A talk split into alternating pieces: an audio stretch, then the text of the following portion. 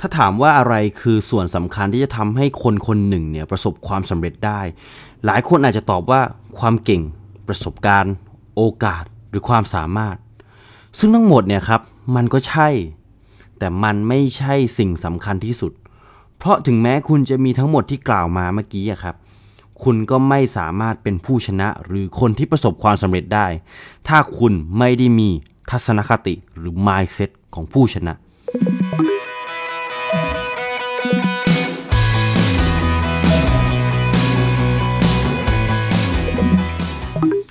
ทัศนคติของผู้ชนะเนี่ยคืออะไร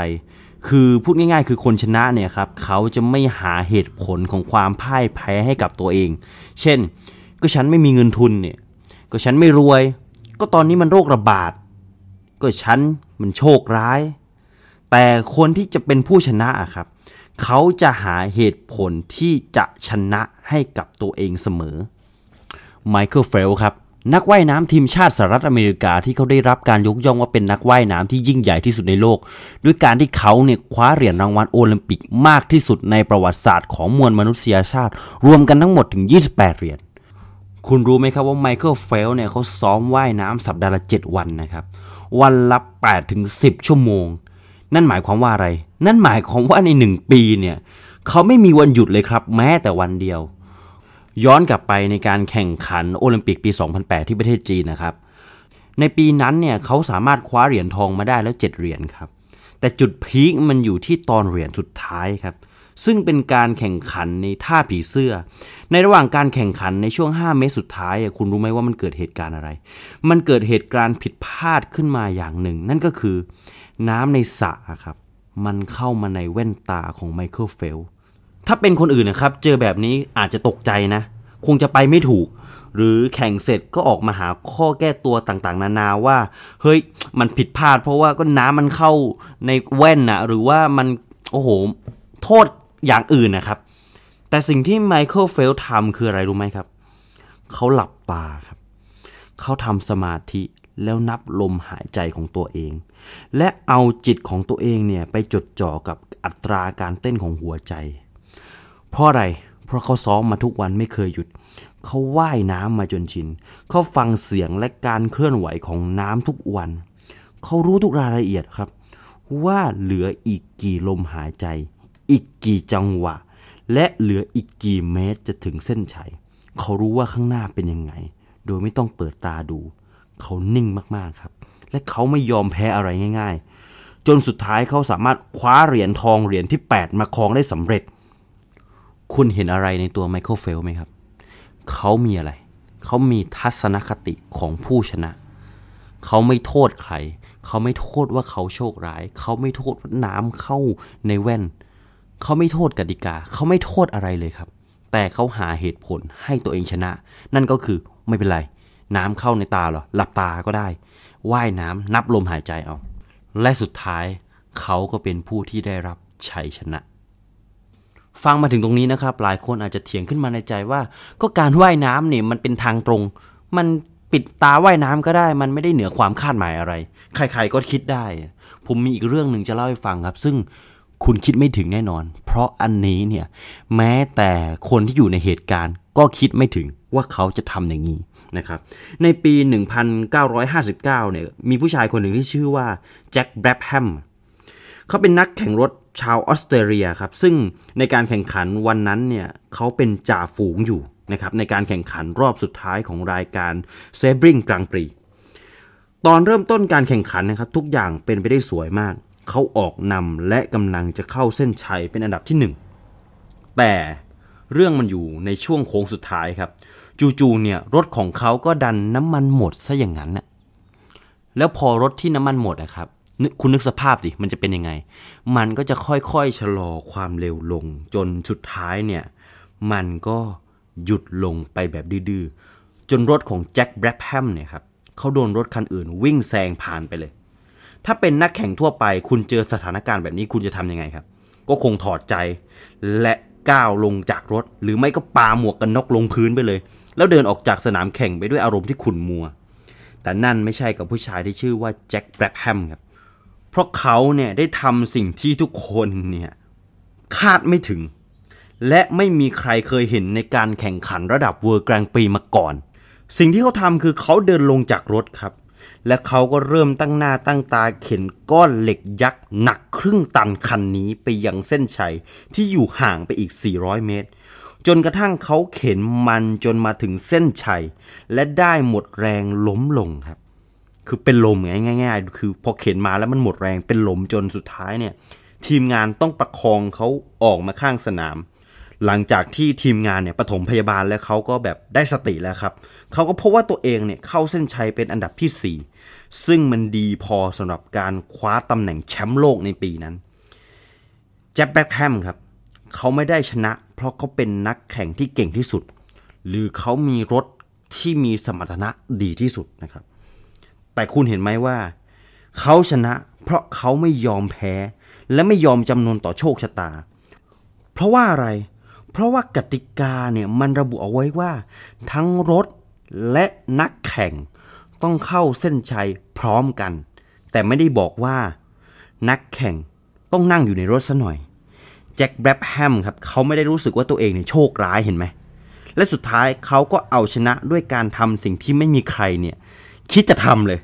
โดยการเป็นแชมป์โลกด้วยการคิดที่เหนือชั้นกว่ากติกา คุณเห็นไหมว่า เวลาคนที่มีทัศนคติแบบผู้ชนะเนี่ย เวลาเขาเจออุปสรรคอะเขาจะไม่คิดหาเหตุผลว่า เฮ้ย อะไรที่ทำให้เขาแพ้ อะไรที่ทำให้เขาล้มเหลว โชคร้ายเหรอ น้ำมันหมดเหรอ หรือ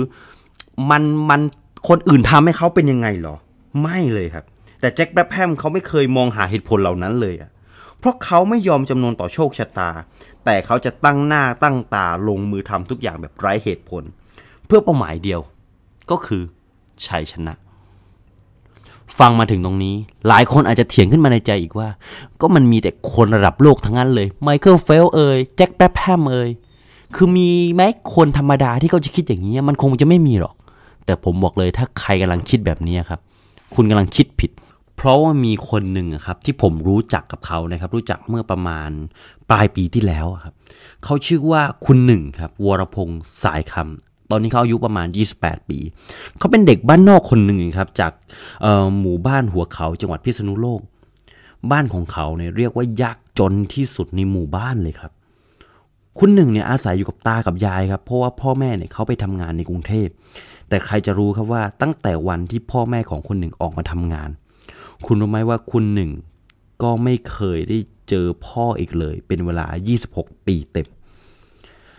จนเมื่อปี 2018 ที่ผ่านมาครับ คุณหนึ่งเพิ่งจะได้เจอพ่ออีกครั้งจากการค้นหาชื่อพ่อใน Facebook แล้วก็ติดต่อไปนะครับ เพื่อเดินทางไปหาพ่อของเขาในวันพ่อพอดี คุณหนึ่งครับเขาเล่าให้ผมฟังว่าเขาอยากออกจากโรงเรียนตั้งแต่ตอนป .6 นะทั้งที่เขาเนี่ยเป็นเด็กเรียนเก่ง เขาสอบได้ที่หนึ่งกับทุกครั้งเลยนะครับ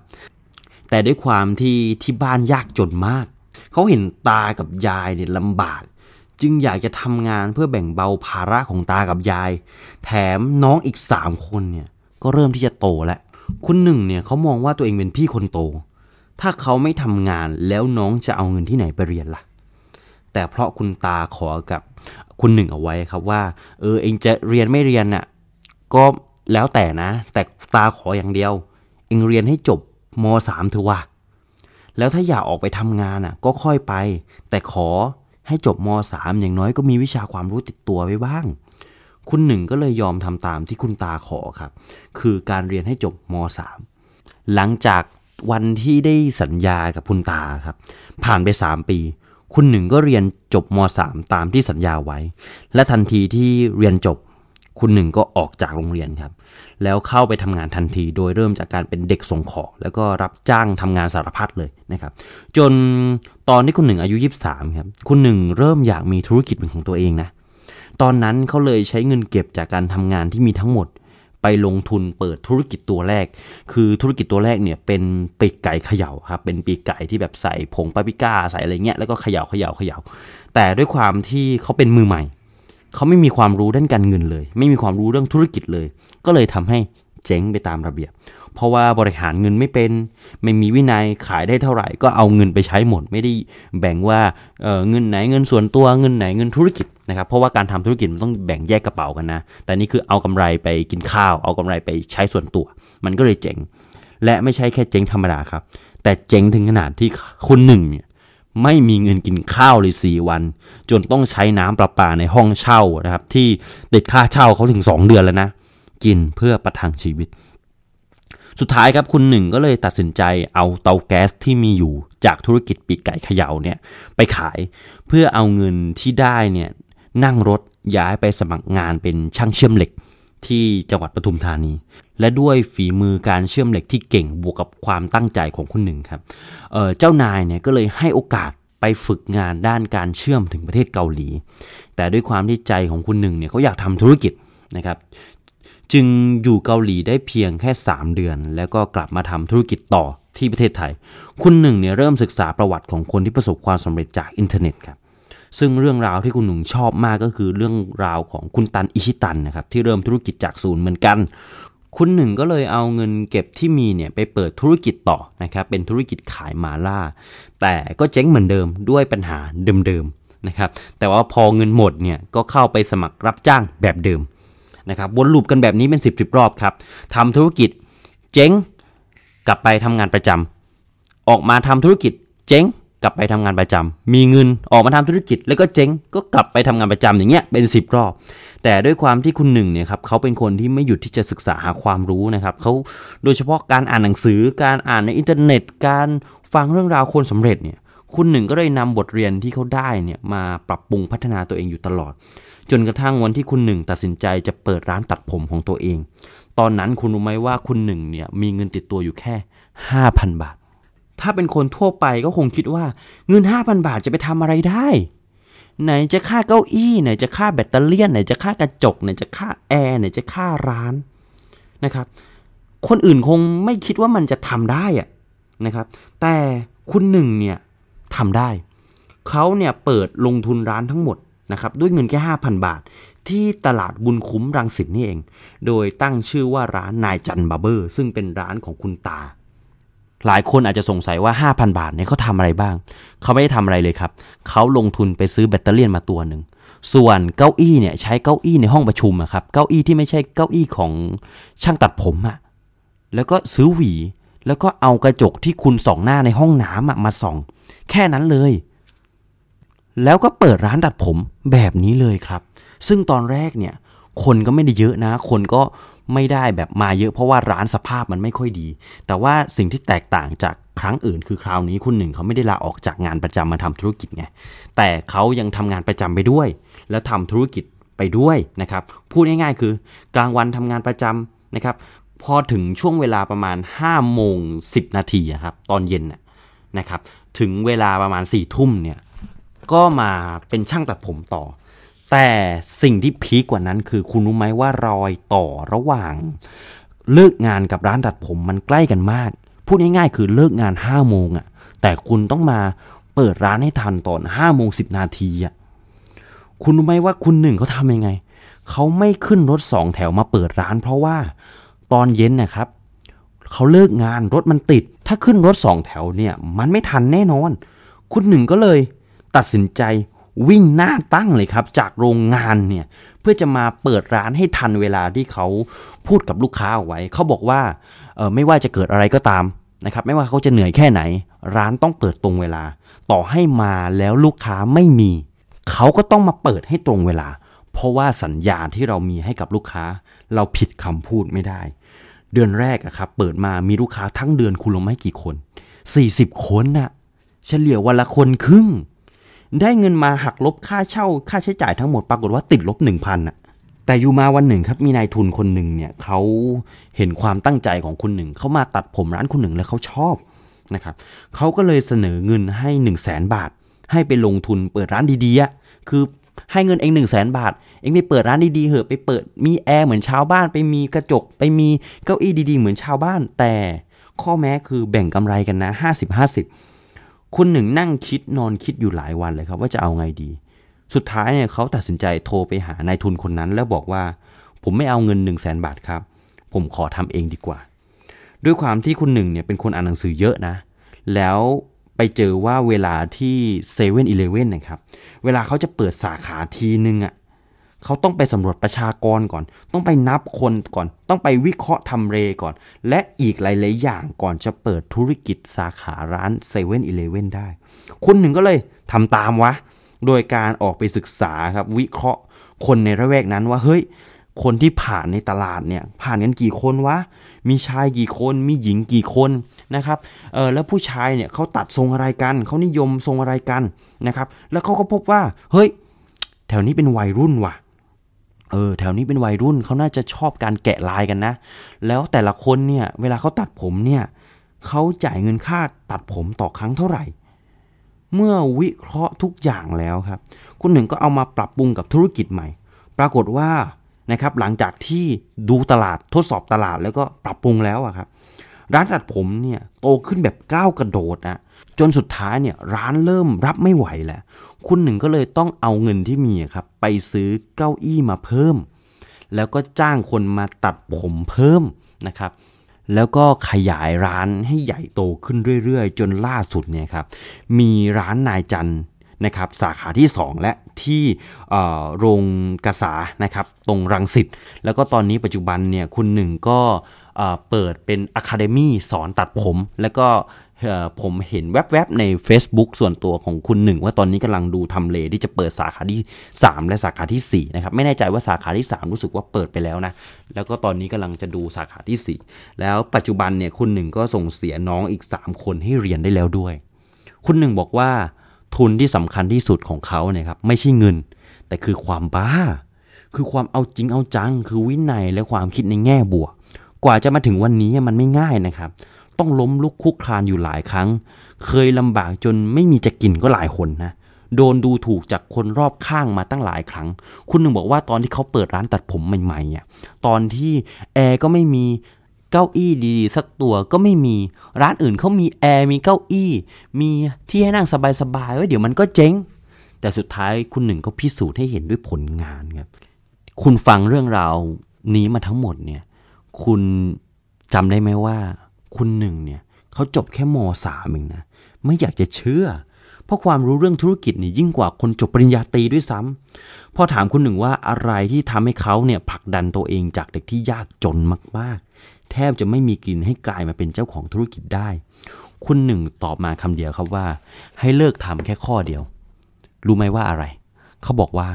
เลิกอ้าง คุณเห็นไหมว่าทัศนคติของผู้ชนะมันเป็นยังไง ทัศนคติของคนสำเร็จมันเป็นยังไง เขาจะเลิกอ้าง เขาจะเลิกหาเหตุผลให้ตัวเองเนี่ยแพ้หาเหตุผลให้ตัวเองล้มเหลว ก็ฉันเรียนไม่สูง ก็ฉันทุนไม่มี ก็ฉันล้มเหลวตั้งหลายครั้ง ฉันคงไม่มีความสามารถ แต่ไม่เลยเขาหาเหตุผลให้ตัวเองเนี่ยชนะ ร้านไม่มีคนเข้าหรอ ไปดูซิว่ารอบๆเนี่ยคนเขาตัดทรงอะไร คนเนี่ยเดินแถวนี้กี่คน พอจะมีลูกค้าคนที่พอที่จะมามีโอกาสเป็นลูกค้าของเราเนี่ยกี่คน หาเหตุผลให้ตัวเองชนะ แล้วสุดท้ายคุณก็จะชนะ ฉะนั้นเนี่ยถ้าคุณอยากเป็นคนที่ชนะ หรือคนที่ประสบความสำเร็จเนี่ยคุณไม่ต้องไปคิดถึงทักษะประสบการณ์อะไรก่อนสิ่งแรกที่คุณต้องมีคือ ทัศนคติหรือ mindset ของคนที่เป็นผู้ชนะว่าเขาเป็นยังไง ถามว่าเป็นยังไงก็ง่ายๆ คุณก็ไปศึกษาจากคนที่ประสบความสำเร็จนะครับ หรืออ่านจากหนังสือก็ได้เนี่ยครับอย่างเรื่องราวของคุณหนึ่งเนี่ยคุณสามารถอ่านได้ในหนังสืองานประจำสอนทำธุรกิจนะซึ่งจริง ๆ แล้วนอกจากเรื่องคุณหนึ่งเนี่ยยังมีเรื่องเอออย่างเงี้ยที่พีคพีคอีกหลายเรื่องที่ผมเขียนเอาไว้ในหนังสือเล่มนี้ หรืออีกอย่างหนึ่งเลยที่ผมชอบทำคือ ไปอ่านหนังสือชีวประวัติของบุคคลนะครับ เพราะว่าชีวประวัติของบุคคลเนี่ยเขาจะพูดถึงทัศนคติหรือวิธีคิดที่เขาเจอกับเหตุการณ์ต่างๆ ซึ่งมันจะทำให้เราสามารถเอาประสบการณ์ของเขามาเทียบกับของเราได้ว่าเฮ้ย ถ้าเขาเจอแบบเนี้ยเขาคิดยังไง แล้วถ้าเราเจอแบบนี้บ้างเราควรจะคิดยังไง และถ้าคุณถูกใจคลิปนี้นะครับ ก็อย่าลืมแชร์ให้เพื่อนๆเขาได้ฟังด้วยนะครับ เพราะว่าจะได้เผยแพร่ นะครับจะได้แบ่งปันทัศนคติของการเป็นผู้ชนะ แล้วให้เราเนี่ยเป็นผู้ชนะไปด้วยกัน และสุดท้ายนี้ก็อย่าลืมกดติดตาม กด subscribe และกดสั่นกระดิ่ง เพื่อให้คุณไม่ได้พลาดอาหารสมองดีๆ ที่จะมีมาเสิร์ฟให้คุณทุกวันแบบนี้ หรือถ้าใครอยากจะให้ผม